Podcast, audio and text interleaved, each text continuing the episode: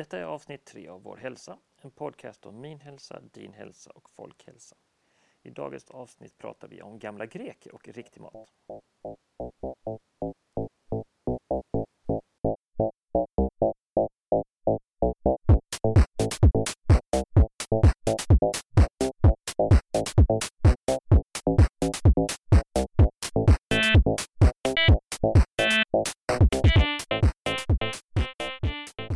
Hej alla lyssnare! Andreas här och välkommen till Vår hälsa. Om det här är första gången ni lyssnar så tack för att du testar någonting nytt och väljer mig. Den här podcasten publicerar avsnitt varje måndag och torsdag och show notes finns på vårhälsa.nu. Lägg gärna till podcasten till dina favoriter eller till exempel iTunes och Stitcher. Du kan också följa mig på Facebook, bara sök upp vårhälsa.nu. Dagens inslag sker i samarbete med hälsostil.se, den enda förmedlingen du behöver ha koll på om du söker föreläsare inom livsstil och hälsa. Hippokrates föddes omkring 460 f.Kr. på den grekiska ön Kos, där han blev en berömd läkare och även en lärare i medicin. Hippokrates har förärat citatet ”Låt maten vara din medicin och medicinen vara din mat”. Han skilde medicinvetenskapen från religion och hävdade att sjukdom inte är gudarnas straff utan snarare en följd av miljömässiga faktorer, mathållning och levnadsvanor. Corpus Hippocraticum, den skrift som sägs sammanfatta Hippokrates tankar och forskningar kring medicin, omnämner inte en enda mystisk sjukdom. Nu ska ju detta ses i ljuset av den tiden, alltså innan vi hade Alvedon och annat som tillverkades i fabriker. Man levde enkelt och var man sjuk så intog man olika typer av frukt, grönsaker etc. för att bli frisk. Svårare än så var det inte.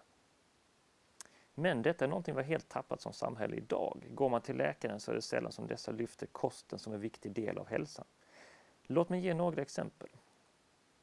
Jag själv hade ont i knät, eh, mitt vänstra knä, för 5-6 år sedan.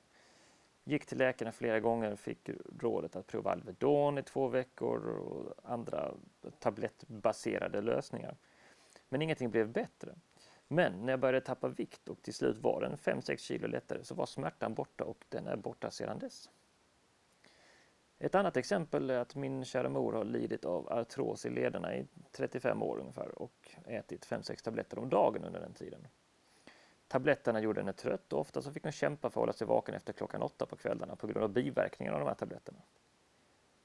Hennes kusin fann för några, några år sedan en undersökning om att fläskkött på grund av den syra som finns naturligt i köttet kan påverka lederna negativt.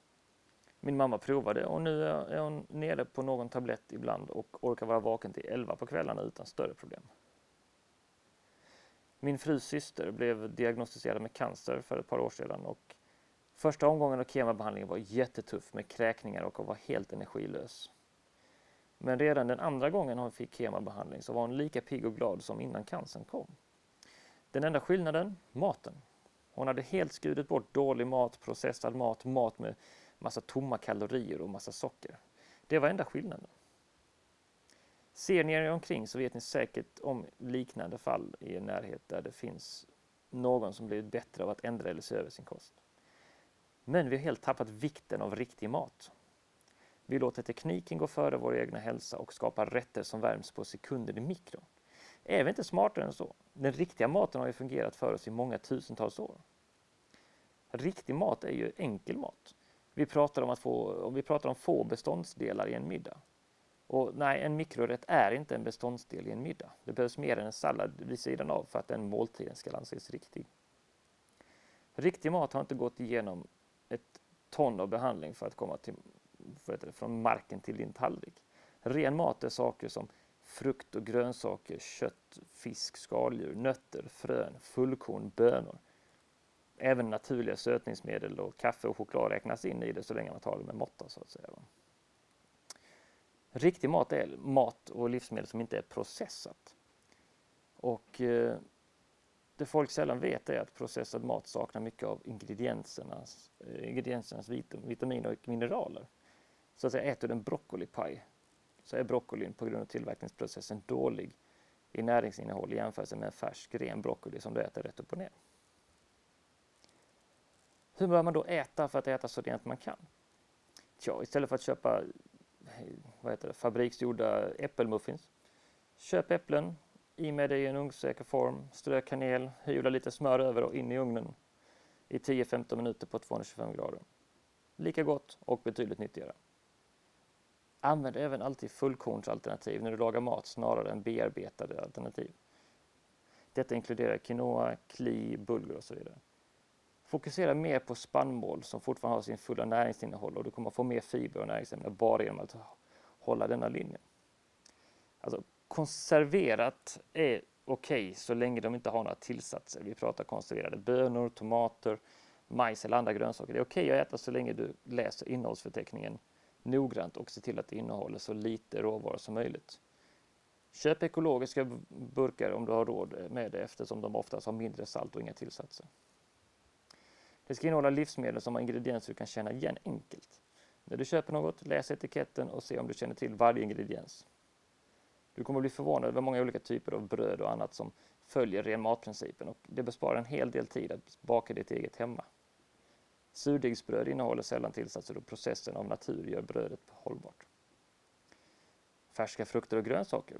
Du kan njuta av dessa när du vill. Friska, läckra och kan kombineras till många recept. Försök att äta säsongsbetonat och att köpa ekologiska eller från tillsatsfria källor. Om det är lågsäsong kan du köpa frysta frukter och grönsaker, men välj ekologiskt. Välj märken du kan lita på och var noga med att läsa etiketten.